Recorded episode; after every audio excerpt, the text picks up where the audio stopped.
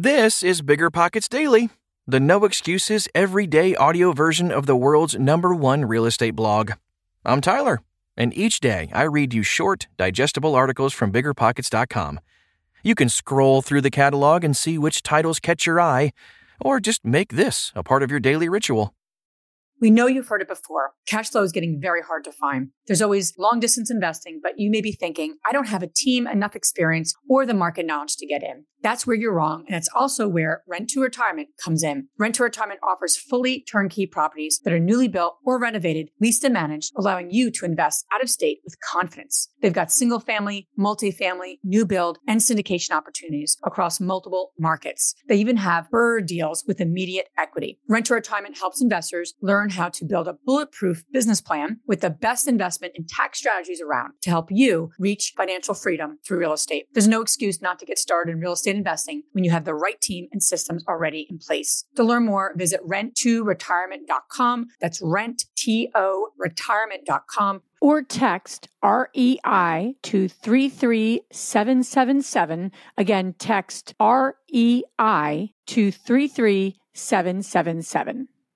This show is sponsored by Airbnb. Did you know that a long time ago, before I ever started my real estate business, I turned one of my first primary residences into an Airbnb? And that's the extra income that I needed from Airbnb that gave me the confidence to go out and work for myself and eventually quit my nine to five job. And now I have dozens of Airbnbs all over the country. I've even partnered up with the old David Greene on a recent property in Scottsdale to take our portfolio to the next level. And of course, we host it on Airbnb. But you don't need to be a full time real estate investor to start on Airbnb. As a matter of fact, I was self managing 10 properties while working my nine to five job, so I know anybody can do it. Think about it this way you're looking for extra income and going on a vacation. Wouldn't it be great to rent out your space and let your property pay for itself while you're gone? I did this one time. I pitched my wife and my roommate because we were house hacking on the idea of renting out our home, and it paid for all of our expenses on a trip to Mexico City. So go and give it a try. It might just change your life, just like it did mine. And I really do mean that. Your home might be worth more than you think. Find out how much at airbnb.com/slash host.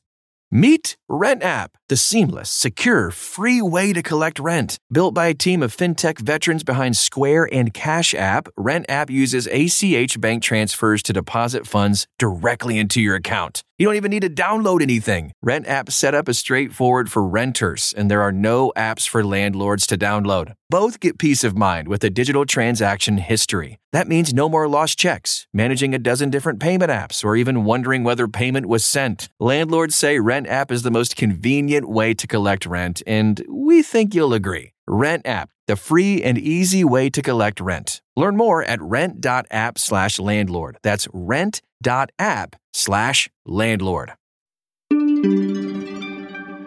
CDC eviction moratorium ruled unconstitutional. How will this affect investors? By Dave Meyer. A federal judge ruled that the Center for Disease Control's CDC's moratorium on evictions is unconstitutional. The judge, John Barker, declined to issue an injunction against the CDC's rule, but said that he expects that the CDC will respect his decision and withdraw the moratorium. So far, the CDC has not issued a statement. One caveat even if the CDC order is revoked, many states have similar bans on evictions in place. You can see a list of statewide measures at biggerpockets.com. The CDC first issued their order titled Temporary Halt in Residential Evictions to Prevent the Further Spread of COVID 19 on September 1, 2020. The CDC's reasoning for this order was to limit the number of evicted persons crowding in homeless shelters or moving in with friends and relatives, which could worsen the pandemic. The rule prevents landlords from evicting tenants who meet the following criteria earn less than 99,000 per year for individuals or $198,000 for joint filing. Have received a stimulus check or reported no income to the IRS in 2019. Have used their best efforts to obtain government assistance for housing. Cannot pay full rent due to loss of income. Are attempting to make at least partial rent payments. Would be homeless if evicted. Tenants who meet these criteria are required to sign a declaration under penalty of perjury that they meet these criteria. The order was originally meant to expire at the end of 2020, but was extended until the end of March 2021. The plaintiffs in the case Texas Public Policy Foundation and Southeastern Legal Foundation argued in their lawsuit that the federal government lacks the authority to impose an eviction ban. Judge Barker agreed, stating the federal government cannot say that it has ever before invoked its power over interstate commerce to impose a residential eviction moratorium. It did not do so during the deadly Spanish flu pandemic, nor did it invoke such a power during the exigencies of the Great Depression. The federal government has not claimed such a power at any point during our nation's history until last year. Until the CDC or other parts of the federal government respond to Judge Barker's order, property owners and tenants are left guessing what will happen next. What now?